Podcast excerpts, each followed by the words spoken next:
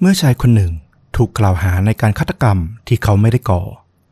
นี่คือเวลาของการงมเข็มในมหาสมุทรเพื่อตามหาความยุติธรรม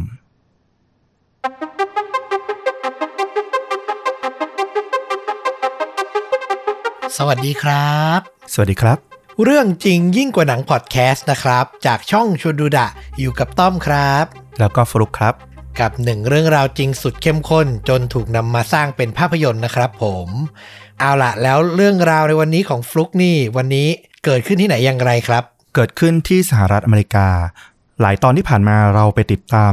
ทางนักสืบที่สืบสวนในคดีใช่ไหม วันนี้เนี่ยเราลองไปติดตามทางฝั่งทนายของจำเลยบ้าง อืม น่าสนใจ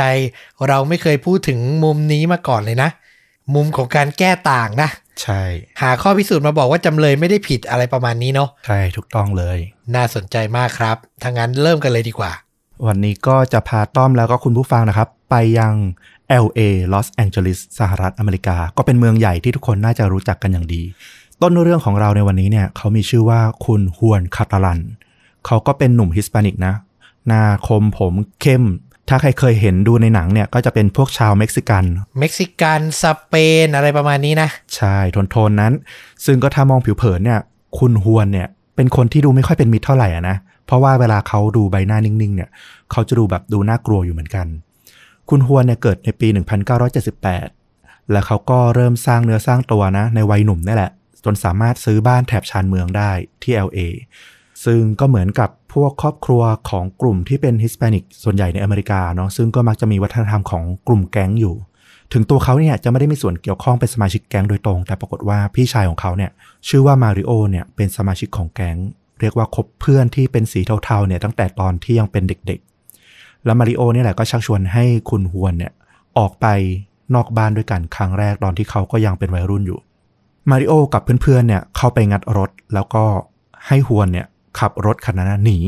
ปรากฏว่าก็ไม่รอดด้วยความเป็นเด็กนะ สุดท้ายก็ถูกจับเข้าคุกด้วยความคึกขนอง แล้วก็ความที่เขาเนี่ยชื่นชมพี่เขาแหละว่าเออ สามารถไปหาชิ้นส่วนอะไร กลับมาให้ที่บ้านได้ ซึ่งที่บ้านเขาเนี่ยทำงานเป็นเหมือนร้านที่ซ่อมแซมพวกอุปกรณ์อะไรรถยนต์อย่างเงี้ยเขาก็รู้สึกภูมิใจ แต่ว่าพอมาถูกจับ เขาก็เปลี่ยนความคิดเลยว่า โอ้โห นี่มันเป็นสิ่งที่เลวร้ายมากๆ เขาไม่อยากจะเจอเหตุการณ์แบบนี้อีกแล้ว เขาตัดสินใจว่า เขาจะไม่กลับเข้าไปที่คุกอีกครั้งหนึ่งอื้อหือก็คือพูดง่ายๆมีพี่เป็นมิจฉาชีพนั่นเอง แต่ตอนแรกเห็นพี่เอาของมาได้ก็นึกว่าเท่ จริง ๆ มันไม่ใช่เลย ไม่ใช่เลยใช่ พอเขาติดคุกก็เลยเข็ดไปเลย แต่ว่าผ่านมาหลายปี ในวันที่ 12 สิงหาคม ปี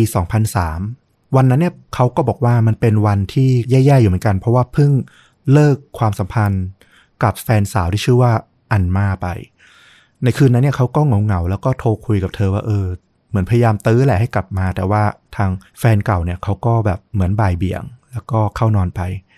คาตาลันก็ตื่นเช้ามาไปทำงานตามปกติ แต่ปรากฏว่าวันนั้นเนี่ยตอนราวๆเจ็ดโมงเช้าพอเขาไปถึงที่ร้านเนี่ยเขาเห็นพ่อของเขาเนี่ยทำงานอยู่ก่อนแล้ว แต่ที่ไม่ทันคาดคิดเลยก็คือ เขายังไม่ทันเข้าไปในร้านดีเลย ก็มีปืนอะมาจ่ออยู่ตรงหน้าเขา อืม แล้วก็มีชายอีกคนเนี่ยมารวบจับเขาลงกับพื้น เขาบอกว่าเขาเงยหน้ามองขึ้นมาเนี่ย เห็นพ่อเขาเชะเง้อออกมามอง ตอนนี้เขารู้แล้วว่าคนที่มาจับเขาอะคือตำรวจ เขาได้แต่ส่งสายตาบอกพ่อเขาว่าเขาไม่ได้ทำอะไรผิดนะ เกิดอะไรขึ้นก็ไม่รู้ แล้วไม่ทันที่จะได้คุยกับพ่อเลย คุณฮวนเนี่ยก็ถูกลากขึ้นรถตำรวจ แล้วก็ถูกพาไปสอบสวนในทันทีเลย ในวันนั้นเนี่ยนักสืบชื่อฮวนโรดริเกซซึ่งก็เป็นชายร่างท้วมนะ ไว้หนวดหนา ใบหน้าเนี่ยเหมือนคนที่ใจดีแต่ว่าด้วยตัวที่เขาค่อนข้างใหญ่เนี่ยมันก็ดูเกรงขามแล้วก็เขาชอบหรี่ตามอง มันเหมือนกับเวลาตำรวจเนี่ยคอยจับพิรุธอยู่ตลอดเวลา วันนั้นเนี่ยเขาเดินทางมากับนักสืบที่ชื่อว่ามาร์ตินพินเนอร์ ก็เป็นตำรวจผิวขาวผมสั้น รูปร่างเนี่ยใกล้เคียงกันเป็นคู่หู partner กัน ซึ่งคุณพินเนอร์เนี่ยเขาก็เป็นตำรวจที่ค่อนข้างจะดูน่าเกรงขามเหมือนกัน วันนั้นเนี่ยเขามาสอบถาม เรื่องราวเกี่ยวกับคุณฮวนเนี่ยกับทางอันมาแฟนสาวของฮวน ซึ่งตอนนี้เนี่ยอันมาเองก็สับสนเหมือนกันว่าเกิดอะไรขึ้นกับอดีตแฟนหนุ่มของเธอ ถึงเธอจะพอรู้ว่าแฟนหนุ่มของเธอเนี่ยคุณฮวนเนี่ยเคยถูกจับเคยมีประวัติเกี่ยวข้องกับทางแก๊งผ่านทางพี่ชายเนี่ยอยู่บ้าง แต่ก็ไม่น่าจะทำอะไรที่ร้ายแรงขนาด จะมาถูกตำรวจรวบจับถึงบ้านนะเนาะอืมทางนักสืบเนี่ยเขาก็มาสอบถามกับคุณอันมาบอกว่า วันนี้เนี่ยเรามาแจ้งคุณก่อนเลยว่า แฟนคุณเนี่ยหรืออดีตแฟนของคุณเนี่ยได้ถูกจับนะ คุณอันมาก็บอกว่าเออ ฉันได้ยินมาเหมือนกัน แต่ก็ยังจับล้นชนปลายไม่ถูกว่ามันเกิดอะไรขึ้นกันแน่ตำรวจบอกว่าเขาอะฆ่าคนตายอืมสีหน้าของอันมาก็เปลี่ยนเรียกว่าถอดสีเลยทีเดียว คืออย่างที่บอกอะเคยแค่ลักรถขโมยรถเกี่ยวข้องกับแก๊งบ้าง แต่ไม่น่าจะถึงกับฆาตกรรมใครได้ แล้วอย่างที่ฟุกเล่าไว้ว่าเขาตั้งปณิธานไปแล้วอะว่าจะไม่กลับเข้าคุกอีกอะใช่ตำรวจก็ถามนะว่าเมื่อคืนนี้เนี่ยเขาอยู่ที่ไหนกับใคร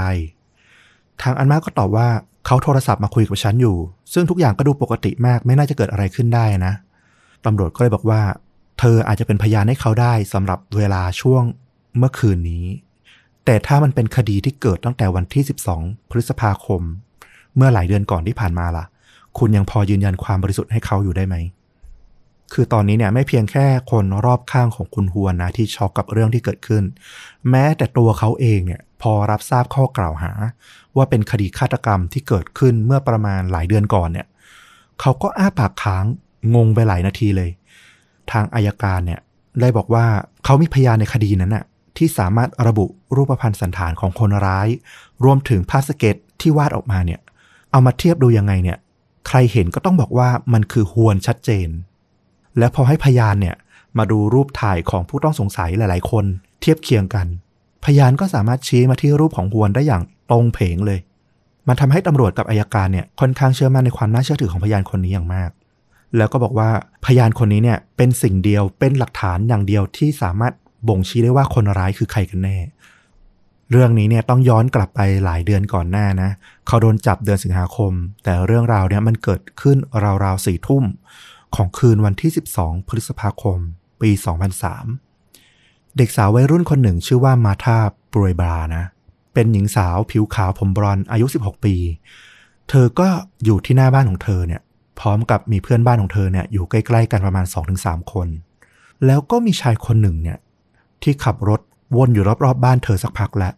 เขาเดินลงมาจากรถ แล้วก็เดินมาหามาธาพยานบอกว่ามาธาเห็นชายคนนั้นแล้วก็ทักว่า เฮ้ hey, นี่ฉันเองมาธาจำได้ไหม เหมือนกับว่าเธอรู้จักกับชายคนดังกล่าว แต่ชายคนนั้นเนี่ยไม่ได้ตอบอะไรเป็นพิเศษ เขาชักปืนออกมาจากเสื้อวอร์ม แล้วก็ยิงใส่กลางหน้าผากของเธอจนล้มลงกองกับพื้นหน้าบ้านของเธอเอง เพื่อนบ้านที่อยู่ตรงนั้นเนี่ยวิ่งหนีตายไปคนละทิศละทางทำมือถือหล่นหายทำให้ตำรวจเนี่ยตามไปเจอว่า เออ จากมือถือที่หล่นอยู่ในที่เกิดเหตุนี่แล้วว่าพยานน่าจะเป็นใคร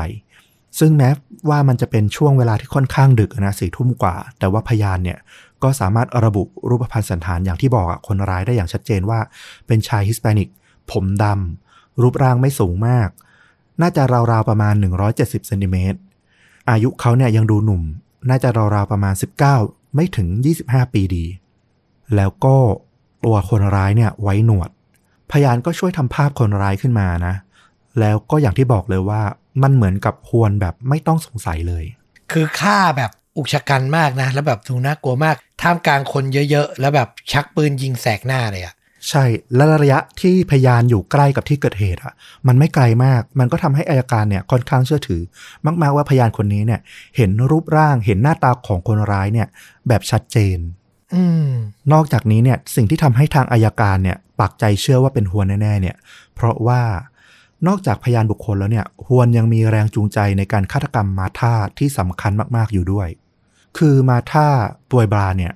อาจจะไม่ใช่ชื่อที่ฮวนรู้จักเป็นอย่างดีมาก่อนนะ แต่ว่าเขาทั้งคู่เนี่ยเคยพบกันมาก่อนแน่นอน นั่นเพราะว่าเมื่อต้นเดือนที่ผ่านมาเนี่ยคือหนึ่งพฤษภาคมเนี่ย ไม่กี่วันก่อนหน้าที่เธอจะถูกสังหารโหดเนี่ย เธอได้ขึ้นเป็นพยานบุคคลในคดีฆาตกรรมสองศพที่เกิดขึ้นในย่านระแวกบ้านของเธอ ซึ่งหนึ่งในคนร้ายกลุ่มคนร้ายที่ถูก ซักฟอกว่าเป็นผู้ต้องสงสัยเนี่ย มีมาริโอพี่ชายของฮวนอยู่ด้วยอืมวันที่ขึ้นศาลเนี่ยฮวนยังไปนั่งฟังการสืบสวนในศาลร่วมกับอันมาแฟนสาวของเขาอยู่เลย ซึ่งเขาเนี่ยก็นั่งอยู่ด้านหลังของมาธาซึ่งขึ้นให้การเป็นพยานในวันนั้น แม้เขาจะปฏิเสธนะว่าเขาไม่ได้มีความแค้นใดๆกับมาธาเลย เพราะว่าสุดท้ายแล้วเนี่ยคดีนั้นน่ะก็ไม่ได้สามารถจับผู้ต้องหาคนไหนเป็นพิเศษได้ แถมมาธาเองเนี่ยก็ยังให้การว่าเธอไม่มั่นใจว่าใครเป็นคนร้ายกันแน่ด้วย ดูแล้วมันก็ไม่น่าจะมีเหตุผลอะไรในการที่เขาจะต้องไปฆ่า นี่คือสิ่งที่ฮวนเนี่ยบอกกับทางตำรวจ แต่ตำรวจเนี่ยปักใจเชื่อว่า มันมีแรงจูงใจมากพอนะ ที่ทางแก๊งเนี่ยอาจจะให้ฮวนอะ เป็นคนไปฆ่าปิดปากหรือแก้แค้นแทนสมาชิกแก๊งที่ถูกมาท่าเนี่ยเกือบจะชี้ตัวได้ก็เป็นได้เหมือนกันอืมเหมือนเชือดไก่ให้ลิงดู จะได้แบบไม่มีใครกล้ามาเป็นพยานกล้ามาซัดทอดแก๊งอีก ใช่ถูกต้องประมาณนั้นเลย พอเจอลูกนี้เข้าไปเนี่ยฮวนก็รู้ตัวแล้วว่า ถึงแม้ว่าเขาจะรู้ดีว่าเขาไม่ได้ฆ่าใครนะ แต่มันจะทำยังไงล่ะให้ทางตำรวจให้ทางอายการเนี่ย ลบล้างความเชื่อที่เขาอะ จะต้องนำเสนอต่อศาลตอนนี้เนี่ยเขาจำได้ว่าเขามีลูกพี่ลูกน้องคนหนึ่ง เคยคุยกัน เขาทำงานเป็นเสมียนให้กับทนายคนหนึ่งใน LA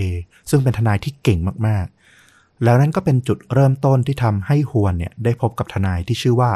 ทอดเมลนิกทนายความชื่อดังที่มีรายการโทรทัศน์เป็นของตนเองใน LA ด้วย เมลนิกก็เข้ามารับเป็นทนายจำเลยให้กับฮวนนะ เขาคุยกับฮวนในข้อเท็จจริงเกี่ยวกับคดีต่างๆ แล้วเขาก็รู้สึกลึกๆเลยว่า เด็กหนุ่มคนนี้เนี่ย ซึ่งก็มีลูกสาวตัวน้อยๆเพียงแค่สองคนเนี่ยเขาไม่น่าจะเอาอนาคตเอาชีวิตของเขามาทิ้งกับเรื่องนี้ และสิ่งที่เขาพูดมา มันก็ดูไม่ใช่การเสแสร้ง คือถ้าเขาจะเสแสร้งเขาต้องแนบเนียนมากๆ แต่ดูจากลักษณะนิสัยแล้วอะเขาไม่ใช่คนแบบนั้น แต่ปัญหาสำคัญก็คือ มันไม่เกี่ยวว่าทางทนายเมลนิกเนี่ยเขาจะเชื่อยังไง แต่เขาจะทำให้ศาลเชื่อตามเขาได้อย่างไรต่างหาก คือฮวนเขามีลูกสาวกับแฟนน่ะเหรอ ใช่ แต่ว่าก็คือเหมือนความสัมพันธ์ไม่ได้แต่งงานกันอะอารมณ์ประมาณนั้น อืมสิ่งที่ทนายคุณเมลนิกเนี่ยเขากังวลมากๆเกี่ยวกับคดีนี้เนี่ย ก็คือตัวอัยการนี่แหละ มีชื่อว่าเบสซินเวอร์แมนเป็นอัยการหญิงที่ได้ชื่อว่า สาวสุดโหดที่ไม่เคยมีสถิติการทำคดีฆาตกรรมแพ้เลย นับตั้งแต่ทำหน้าที่อัยการมาอื้อหือ เธอยังมีฉายาว่า sniper ด้วย เพราะว่าเธอส่งคนร้ายเนี่ยในคดีฆาตกรรมเนี่ยรับโทษประหารมาแล้วมากมาย และเท่าที่ทางเมลนิกทราบเนี่ยคดีของฮวนเนี่ยก่อนหน้าที่เขาจะเข้ามาทำคดีเต็มตัวเนี่ยได้มีการพูดกันในชั้นศาลเนี่ยว่าจะเอาผิดเขาถึงขั้นประหารชีวิตให้ได้มาแล้วด้วย เมลนิกก็พยายามนะ พยายามต่อสู้ในข้อกล่าวหาว่าอายการเนี่ย ยื่นข้อกล่าวหามาเนี่ยน้ำหนักพยานต่างๆเนี่ยมันดูเบาไปทว่าอายการก็ยืนยันในความน่าเชื่อถือระดับสูงของพยานของเขานะ อย่างที่บอกเลย คือพยานเนี่ยไม่มีเหตุผลที่จะต้องโกหก เพราะไม่มีส่วนได้ส่วนเสียกับคดีดังกล่าว แถมพยานเนี่ยยังอยู่ใกล้ชิดบริเวณที่มาท่าถูกฆ่าต่างหาก พยานน่าจะเห็นตัวคนร้ายเนี่ยชัดเจนพอสมควร แม้จะค่อนข้าง ดึกอยู่กลางคืนอะไรเงี้ย แต่ก็น่าจะเห็นได้ชัดเจน แล้วภาพสเก็ต รวมถึงคำให้การต่างๆ ของพยานเนี่ยมันตรงเพงกับตัวฮวนโดยที่พยานเนี่ยไม่ได้เจอฮวนมาก่อน ดังนั้นอายการค่อนข้างปักใจเชื่อมากๆว่าฮวนเนี่ยแหละคือคนร้ายในคดีนี้ เมลนิกก็ไปถามฮวนนะแล้วก็คนรอบตัวของฮวนว่า วันที่ 12 พฤษภาเนี่ยซึ่งเป็นวันที่เกิดเหตุที่มาท่าเสียชีวิตเนี่ยเขาอยู่ที่ไหนกับใครบ้างอันมาแฟนสาวเนี่ยเขาก็นึกได้นะว่า วันที่ 12 พฤษภาเนี่ยมันเป็นวันแม่ของทางสหรัฐอเมริกา เธอจำได้ว่าวันนั้นเนี่ยฮวนเนี่ยได้ตั๋วฟรี เกมแข่งขันเบสบอลที่เขาแบบชอบไปดูมากๆ จากคนรู้จักอะได้ตั๋วฟรีมา ความตั้งใจเขาอะคือตั้งใจจะชวนคุณแม่ของเขาเนี่ยไปดูเพื่อฉลองวันแม่ แต่ว่าคุณแม่ของฮวนเนี่ยไม่ได้สนใจกีฬาเบสบอลเลยสักนิดเดียว มันก็เลยทำให้คุณฮวนเนี่ยเขาต้องไปชวนคนอื่น ซึ่งอันมาเองก็ปฏิเสธเพราะเธอก็ไม่สนใจเบสบอลเหมือนกัน เธอเลยจำได้ว่าวันนั้นเนี่ยฮวนจะไปดูเบสบอล ซึ่งฮวนเองเนี่ยก็ไม่ได้ทิ้งตัวนะ เพราะว่ารู้สึกเสียดายก็เลยชวนลูกสาวคนโตของเขาเนี่ยอายุประมาณ8ขวบ9ขวบเท่านั้นเองไปด้วยกัน ซึ่งวันนั้นเนี่ยก็ยังมีเพื่อนของเขาไปด้วยอีกสองคน ทนายเมลนิกเนี่ยก็เลยไหว้วานให้อันมาเนี่ยไปหาตัวเบสบอลวันดังกล่าวเนี่ยมาให้ได้ อันมากก็ไปรื้อแทบทั้งบ้านเลยนะ พยายามหาไอ้ตั๋วเบสบอลในวันนั้น ซึ่งมันก็ผ่านมาหลายเดือนละและไม่แน่ว่าจะถูกโยนทิ้งไปแล้วหรือเปล่า แต่ว่าโชคดีมากๆ ในที่สุดก็เจอตั๋วสามใบ ในวันที่ระบุว่า 12 พฤษภาคม ตอนนี้เนี่ยเมลนิกก็ได้หลักฐานสำคัญ เขาก็เลยติดต่อไปยังชายคนหนึ่งที่ชื่อว่าแซมเฟอร์นันเดสคนคนนี้เนี่ยเป็นผู้บริหารแล้วก็ฝ่ายกฎหมายของสมาคมกีฬาเบสบอลอะไรประมาณนี้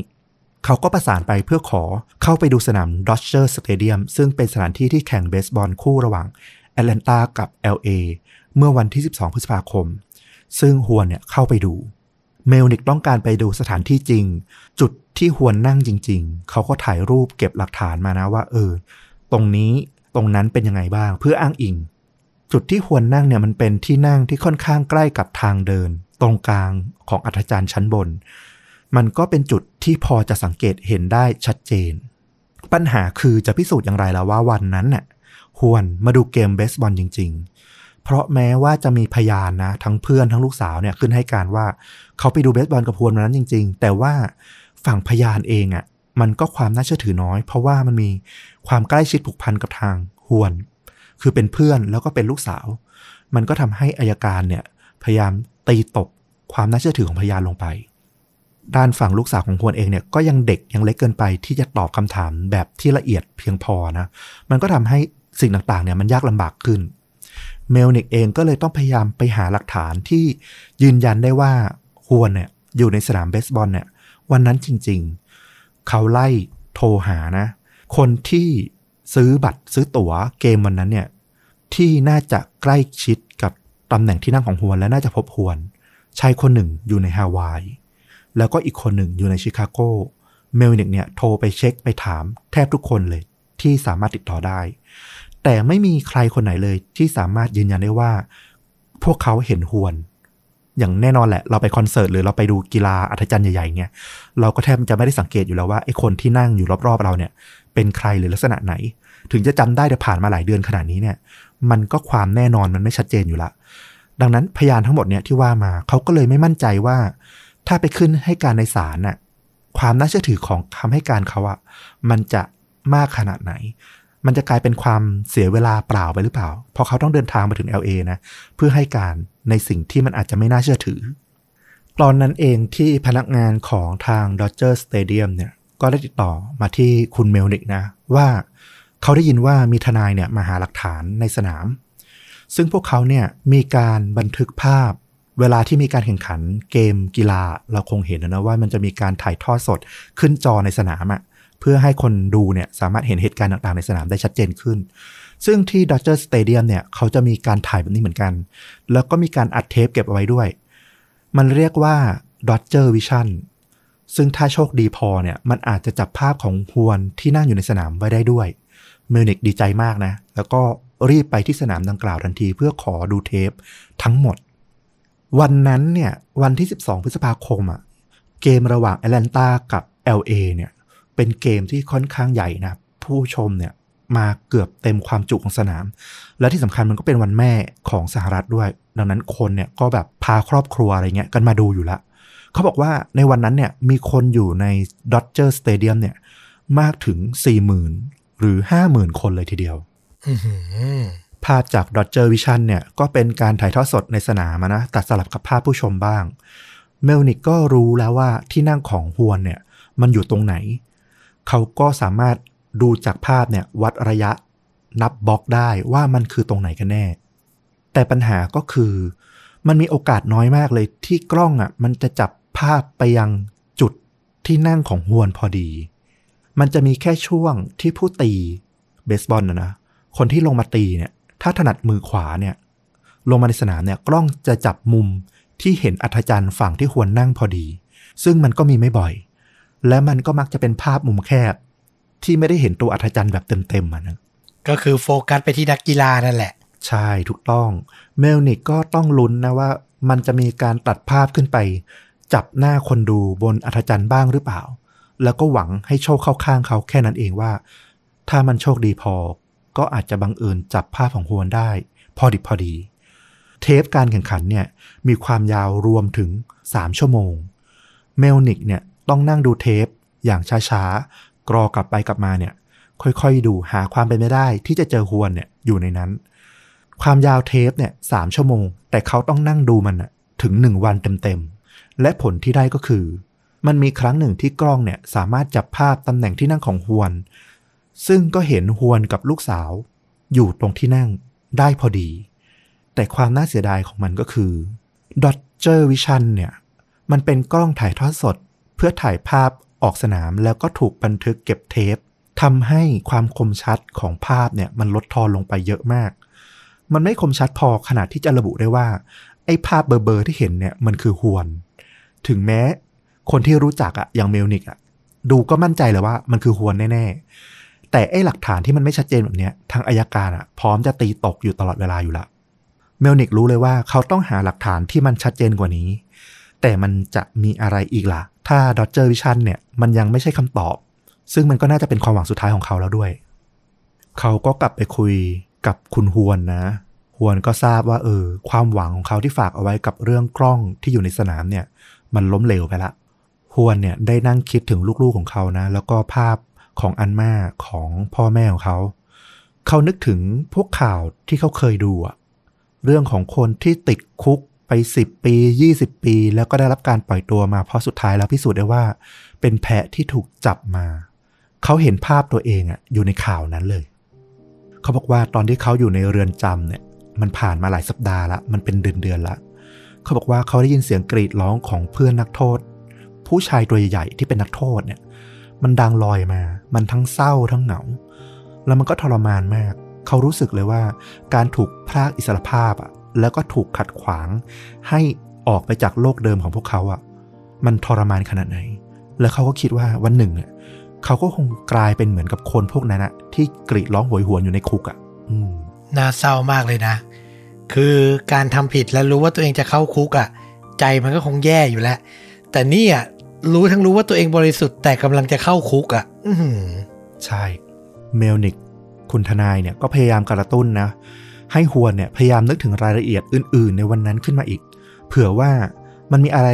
ที่สำคัญขึ้นมา แม้จะเล็กน้อยก็ได้ แต่ถ้ามันสามารถเชื่อมโยงไปถึงหลักฐานใด ๆ ขึ้นมาได้เนี่ย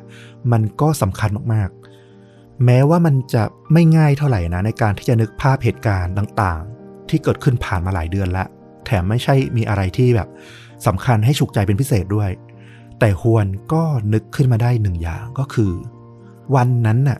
เขาเห็นเหมือนทีมงานหรือกองถ่ายอะไรสักอย่างเนี่ย มาถ่ายทำอะไรสักอย่างอยู่ที่สนามเบสบอล มีเจ้าหน้าที่รักษาความปลอดภัยเนี่ย คอยกันคนไม่ให้เดินไปตามทางเดิน เพราะว่าจะไปบังกล้อง นึกภาพออกเลยใช่ไหมยิ่งต้อมเคยทำงานพวกทางกองถ่ายหรือว่าทางทีวีมาแล้วเนี่ย พอนึกออกเลยว่าจะต้องมีคนเนี่ยคอยกันบล็อกทางไม่ให้คนที่อยู่รอบๆเนี่ยเดินเข้าไปบังกล้อง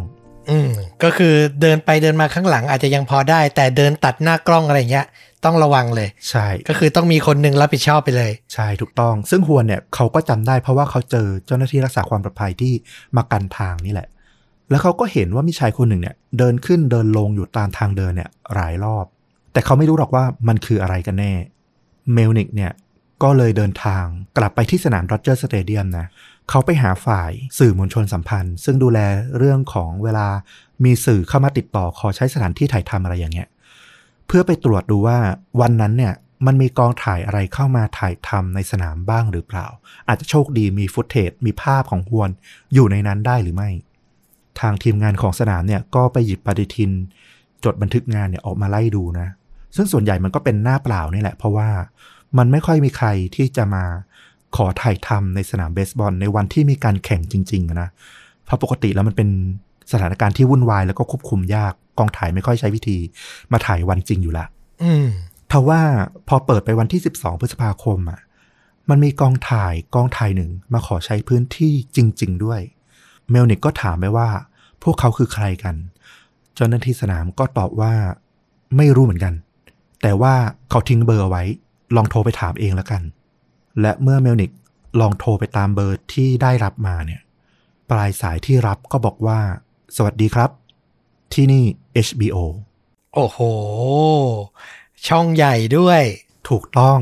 ซึ่งเมลนิกเนี่ยเขาบอกว่าจริงๆเนี่ยเขาก็ไม่ได้เป็นแฟน HBO นะเขาก็ไม่ค่อยรู้จักรายการต่างๆ ที่อยู่ในช่องนั้นเท่าไหร่นัก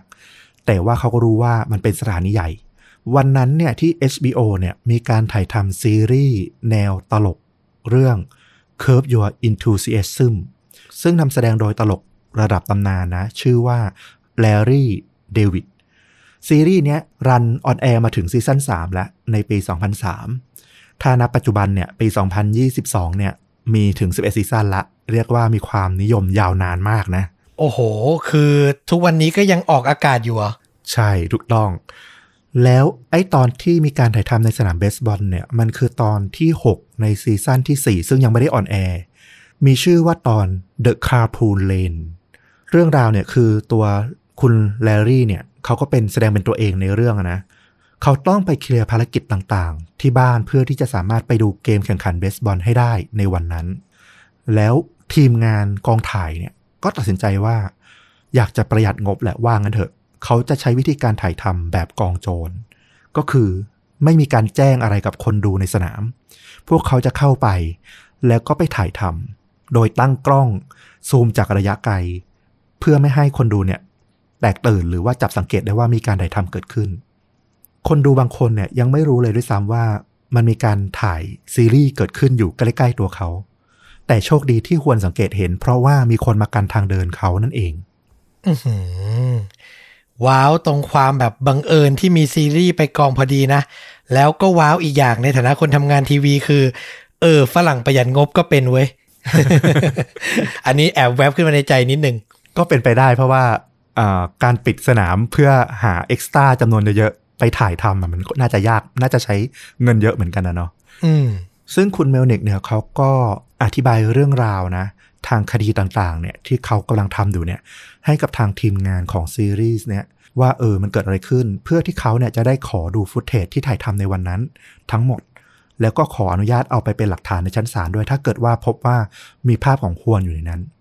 ทว่าปัญหาก็คือทางช่อง HBO อะมันก็มีเงื่อนไขของมันอยู่อะคือเขาจะไม่ปล่อยฟุตเทจให้ออกไปใช้งานก่อนวันที่จะมีการออกอากาศจริงนึกออกใช่ไหม และถ้าไปดูเนี่ย ข้อมูลในภายหลังเนี่ย ระบุว่าซีรีส์ตอนดังกล่าวเนี่ย ได้ออกฉายก็คือ 8 กุมภาพันธ์ ปี 2004 เข้าไปแล้วอะ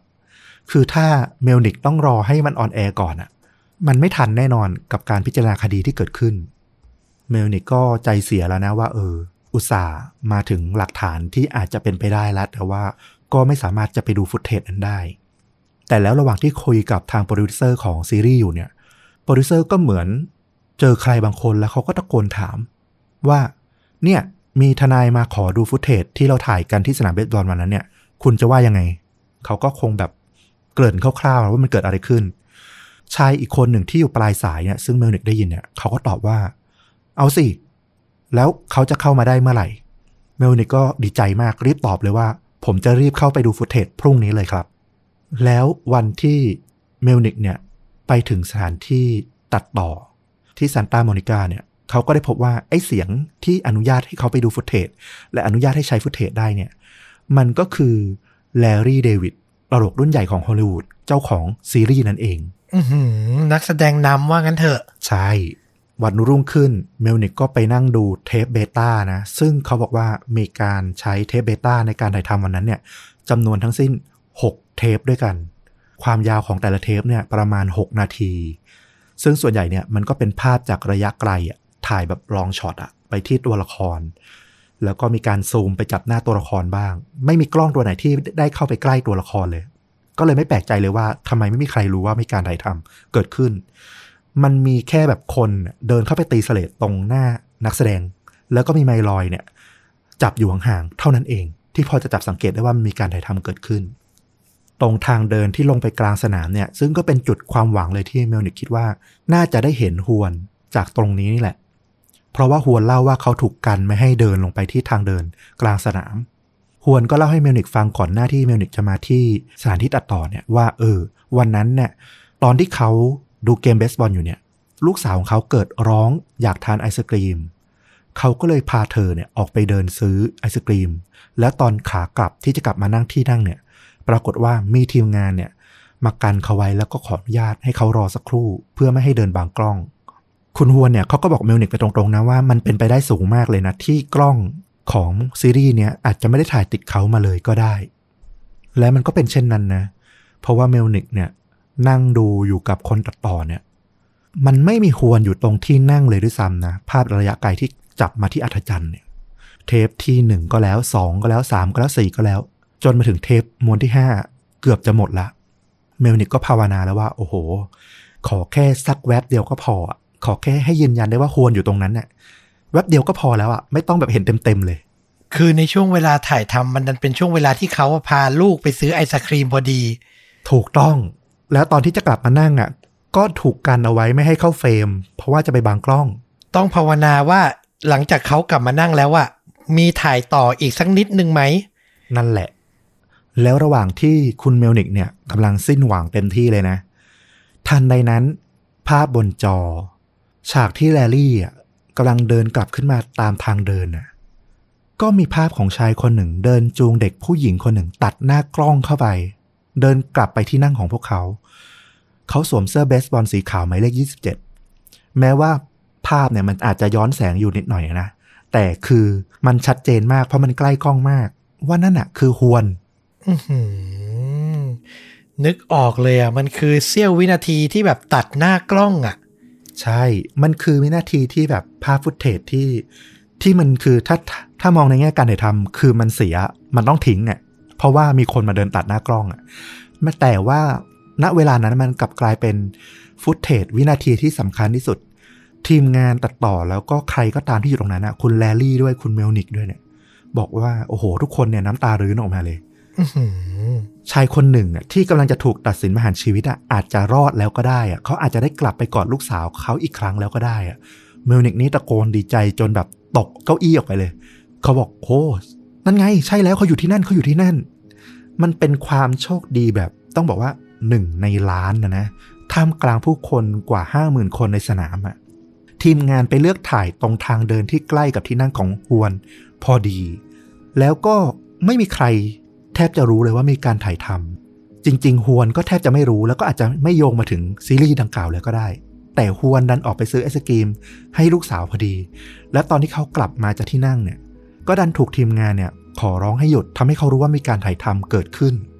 ฮวนมาเล่าตอนหลังนะว่า ตอนนั้นน่ะ มันมีทีมงานคนที่กันนี่แหละเขาเห็นว่าฮวนมากับเด็กตัวเล็กหรือเปล่าไม่ทราบได้ หรืออาจจะเข้าใจผิดว่าการถ่ายทำเนี่ย ยังไม่เริ่มขึ้นหรืออาจจะแบบถ่ายเสร็จแล้วหรือว่าไงเนี่ยไม่รู้เหมือนกัน แต่ทีมงานคนดังกล่าวอะดันปล่อยให้ฮวนกับลูกสาวเนี่ย เดินผ่านกล้องกลับไปที่นั่ง คือหลังจากเขาเดินตัดหน้ากล้องไปนั่นน่ะ ผู้ชมคนอื่นๆที่อยู่ข้างหลังเขาอะก็ถูกทีมงานกันไว้ ไม่มีใครได้เดินออกมาอีกเลย คือมันจังหวะแบบพอดีเป๊ะๆมากๆอะถึงจะเห็นฮวนในฟุตเทจนั้นได้ เป็นไปได้ว่าคนที่กันเขาอาจจะเห็นว่ามีเด็กอืมอืมเขาก็คงไม่อยากให้รอนานอะอืม เมื่อทราบเวลาที่แน่นอนที่ควรเข้ามาที่กล้องเนี่ย มันก็ทำให้ง่ายเวลาที่ไปตรวจหาในเทปอื่น ๆ ที่เหลือ ก็คือไปดูเวลาช่วงเวลาที่มันตรงกัน ก็เพราะว่าในเทปอื่น ๆ ในกล้องตัวอื่นเนี่ยสามารถจับภาพที่เห็นฮวนได้อีกหลายครั้งทีเดียว เป็นภาพตอนที่เขาไปนั่งอยู่ที่นั่งแล้ว เมลนิกก็เลยถามที่ช่างตัดต่อว่า คุณพอจะบอกผมได้ไหมว่า ตอนที่คุณถ่ายเนี่ย มันประมาณสักกี่โมงกัน จะได้ไปอ้างอิงได้ว่าวนอยู่ในสนามกี่โมง ถึงกี่โมงอะไรอย่างนี้ โชคดีที่เทปเนี่ยเวลาถ่าย อันนี้ต้อมน่าจะรู้ดีอยู่แล้ว มันจะมีไทม์โค้ดระบุเอาไว้ ซึ่งมันสามารถช่วยให้คนตัดต่อเนี่ยสามารถตัดต่อได้ง่ายขึ้น ซึ่งมันก็ทำให้ทางคนตัดต่อเนี่ยสามารถเช็คเวลาที่แน่นอนได้เลยจากเทปว่า เวลาที่พวกเขาถ่ายติดฮวนมาเนี่ยคือช่วงเวลาประมาณ2ทุ่ม55 นาทีถึง3ทุ่ม15 นาที อันนี้นี่ต้องเป็นคนทีวียุคเก่านิดนึงด้วยนะ เพราะว่าสมัยนี้มันเป็นดิจิตอลหมดแล้ว ใช่ คือส่วนใหญ่ถ้าไม่กดให้มันแบบโชว์ขึ้นมาในในไฟล์อะ มันก็จะไม่ค่อยมี ถูกต้อง ถ้าเป็นยุคนี้นะ ซึ่งเมลนิกเนี่ยเขาก็กลับมานะ แล้วเขาก็โทรหาฮวน จริง ๆ เขาก็อยากบอกข่าวดีกับฮวน แต่ว่าในข่าวดีเนี่ยมันมีข่าวร้ายตามมาด้วย คือเขายืนยันเวลาที่ฮวนอยู่ในสนามได้จากเทปของซีรีส์ HBO ว่าเขาอยู่ในสนาม อย่างน้อยก็คือตอน3ามทุ่มสิเนี่ยยังอยู่ในสนามอยู่ แต่มาท่าถูกยิงตอนเวลา4ี่ทุ่ม32นาที คือเวลามากพอเหลือ ๆ เลยอะจาก3ามทุ่มสิที่ฮวนอยู่ในสนาม ถ้าเขาออกจากสนามเร็วขึ้น เขาอาจจะไปฆ่ามาท่าทันในตอน4ี่ทุ่มสาคือช่วงเวลาที่มันเหลือห่างขนาดนี้อายการน่าจะเอามาเป็นข้อที่บอกได้ว่า ยังมีโอกาสที่ฮวนจะเป็นคนร้ายอยู่นึกว่าจะจบไม่จบ ไม่จบเมลนิกเนี่ยก็ต้องไปหาหลักฐานอื่นๆนะเพื่อมายืนยันให้หนักแน่นคิดว่าฮวนเนี่ยอยู่ในสนามนานกว่าสามทุ่มสิบหรืออย่างน้อยก็ต้องอยู่จนแบบเหลือเวลาไม่มากพอที่จะเดินทางไปฆ่ามาร์ธาได้ทัน ตอนสี่ทุ่มสามสิบสองเมลนิกก็พยายามกระตุ้นถามฮวนนะว่า วันนั้นนายซื้ออะไรที่สนามบ้างไหม เพราะว่าถ้ามีการซื้อแล้วจ่ายแล้วใช้บัตรเครดิตจ่ายอะมันจะมีบันทึกการใช้จ่าย ของบัตรเครดิตเนี่ยระบุเวลาไว้ ปรากฏว่าวันนั้นเนี่ยฮวนอะดันใช้เงินสดซื้อ แล้วก็ไม่ได้มีใช้บัตรเครดิตเลย มันก็เลยไม่มีหลักฐานการซื้อของ แต่ว่าก็โชคดีที่ฮวนเนี่ยก็เป็นคนที่ช่างสังเกตแล้วก็ช่างจดจำนิดหนึ่งเหมือนกัน เขาจำได้ว่าวันนั้นเนี่ยตอนที่จะออกจากสนามเบสบอลแล้วเนี่ยเขาได้คุยโทรศัพท์กับอันมาซึ่งเขาจำได้คร่าวๆว่ามันน่าจะเป็นราวๆ สี่ทุ่มสิบนาทีก็คือหลังจากที่เกมจบแล้วเขากำลังเดินออกจากสนาม ทนายมิวนิกได้ข้อมูลเนี้ยก็รีบติดต่อไปที่ผู้ให้บริการโทรศัพท์ทันทีนะเพื่อขอข้อมูลเอาไปใช้ในศาลผู้ให้บริการทางโทรศัพท์เนี่ยเขาก็จะมีข้อตกลงเกี่ยวกับเรื่องการให้ข้อมูลเพื่อประโยชน์ทางกฎหมายอยู่ละเขาก็ให้รายละเอียดการโทรเข้าและออกเบอร์ของฮวนมา ในวันที่ 12 พฤษภาคม หลังจาก3ทุ่ม15 นาทีเป็นต้นไป ตรงนี้เนี่ยต้องบอกว่าสำคัญมากๆ อันมาเนี่ย เธอให้สัมภาษณ์ในตอนหลังนะว่า จริง ๆ แล้วเนี่ยมันเป็นเรื่องยากมาก ๆ ที่เราจะจำรายละเอียด เล็ก ๆ น้อย ๆ ที่มันเกิดขึ้นในวันวันหนึ่งยิ่งเป็นวันที่เราไม่คิดว่ามันจะมีอะไรเกิดขึ้น และต้องเอามาใช้งานในตอนหลังแบบที่เกิดขึ้นในคดีอย่างเงี้ย เธอคิดว่าเอ้เรื่องแบบเนี้ยมันเกิดขึ้นแค่ในหนังทีวี หรือในหนังละครพวกนั้นเท่านั้นแหละไอ้คนที่แบบผ่านไปหลายเดือนก็ยังจำเหตุการณ์แบบละเอียดได้เอามาใช้ในคดีได้อะไรเงี้ย แต่โชคดีมากที่วันนั้นเนี่ยฮวนอะยังจำได้ว่าเขาอะโทรศัพท์คุยกับเธอ แม้ว่าจะยืนยันเรื่องเวลาที่เขาคุยกับอันมาได้นะ แต่ว่าอันมาเนี่ยก็เป็นพยานที่มีส่วนได้ส่วนเสียกับฮวนอะดังนั้นความน่าเชื่อถือที่อันมาบอกว่าเกิดขึ้นจริง ๆ เนี่ยมันก็น้อย คือมันมีแค่หลักฐานว่ามีการโทรจากเบอร์นี้เข้าเบอร์ฮวนแค่นั้นเอง ตอนสี่ทุ่มสิบแล้วทางอายการเนี่ยก็อาจจะตั้งข้อสัก ค้านข้อสงสัยอีกว่าฮวนอาจจะโกหก อันมากก็ได้ว่า ตอนที่โทรศัพท์คุยกันอะไอ้สี่ทุ่มสิบนาทีนั่นนะเขาอาจจะไม่ได้อยู่ที่สนาม อย่างที่เขาบอกก็ได้ เขาอาจจะกำลังเดินทางไปฆ่ามาท่าอยู่ก็ได้ และพยายามสร้างหลักฐานเวลากับทางอันมาซึ่งก็โชคดีอีกที่เมลนิกอย่างที่เราพูดไปตอนแรกว่า เขาเป็นทนายที่มีรายการทีวีเป็นของตัวเองเนาะก็เป็นคนดัง เขาบอกว่าเขาเคยทำรายการสด รายงานสถานการณ์ การไล่ล่าตามจับฆาตกรที่ขับรถหนีไปบนไฮเวย์เขาจำได้ว่าวันนั้นเนี่ยตำรวจเนี่ยสามารถรู้ตำแหน่งของคนร้าย ที่ขับรถหนีอยู่ได้เนี่ยผ่านการที่คนร้ายเนี่ยใช้โทรศัพท์ บนรถ วิธีการก็คือตำรวจเนี่ยเขาคอยเช็คว่า มือถือเนี่ยมันวิ่งผ่านเสาสัญญาณต้นไหนละแวกไหนทำให้รู้ว่าตอนนี้เนี่ยไอ้มือถือที่คนร้ายใช้เนี่ยมันอยู่ในบริเวณไหนแล้ว เช่นเดียวกันข้อมูลตรงนี้เนี่ยผู้ให้บริการโทรศัพท์ก็จะสามารถบอกได้ว่า ตอนที่ฮวนเนี่ยโทรคุยกับอันมาเนี่ยมันใช้สัญญาณเนี่ยผ่านเสาสัญญาณต้นไหน รับสัญญาณจากมือถือของเขา ถ้ามันเป็นเสาสัญญาณที่อยู่ใกล้กับสนาม ก็ยืนยันได้เลยว่าไอ้ตอนสี่ทุ่มสิบนาทีอะฮวนยังอยู่แถวบริเวณสนามดอจเจอร์สเตเดียมก็คือระบุตำแหน่งได้จากบริเวณที่มือถืออยู่พูดง่ายถูกต้อง หลังจากที่ไปสอบถามเนี่ยก็ได้ข้อมูลมาว่า เสาสัญญาณต้นที่ฮวนเนี่ยอยู่เนี่ยคือ NCA 6581 มันตั้งอยู่ฝั่งตรงข้ามถนนของสนามดอจเจอร์สเตเดียมแล้วไอ้เสานี้เนี่ยก็มีระยะการรับสัญญาณแค่หนึ่งไมล์รอบๆเท่านั้น ดังนั้นแน่นอนว่าตอนสี่ทุ่มสิบนาทีฮวนยังอยู่แถวสนาม เบสบอลหรืออย่างน้อยที่สุดถ้าไม่ใช่สนามเบสบอลเขาก็อยู่ไม่ไกลเกินจากเสาสัญญาณต้นนั้นอะเกินหนึ่งไมล์ซึ่งก็ไม่มีทางเป็นไปได้ที่เขาจะขับรถไปที่บ้านของมาธาได้ทันอย่างแน่นอนๆอืมปัญหาเหมือนจะคลี่คลายหมดเลยนะ แต่ตอนนี้เนี่ยมีปัญหาขึ้นมาหนึ่งอย่างคือ ผู้พิพากษาในคดีนี้เนี่ย ชื่อว่าคุณเลสลี่ดัน เธอต้องทำหน้าที่ตัดสินคดีนี้สองแนวทางคือ เธอเชื่อว่าฮวนมีความผิด ส่งไปให้คณะลูกขุนตัดสิน หรือเธอเชื่อว่า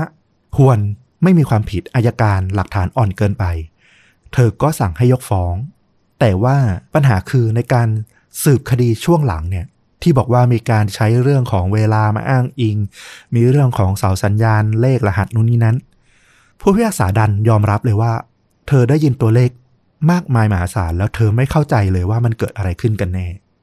ภาพของกล้องที่ถ่ายการพิจารณาคดีในวันนั้นเนี่ยจับสังเกตเห็นได้ชัดเลยว่าผู้พิพากษาเนี่ย หน้าตาแบบงงงวยมากๆ ไม่รู้เลยว่ามันเกิดอะไรขึ้นอยู่ในศาลขณะนั้น แต่ก็โชคดีนะที่แม้ว่าเธอจะไม่เข้าใจในเรื่องหลักฐานต่างๆ ที่ทางทนายเมลนิกเนี่ยเอามาใช้ แต่เธอก็เข้าใจดีว่าไอ้ข้อมูลเหล่านี้เนี่ย มันสำคัญในการตัดสินชะตาชีวิตของ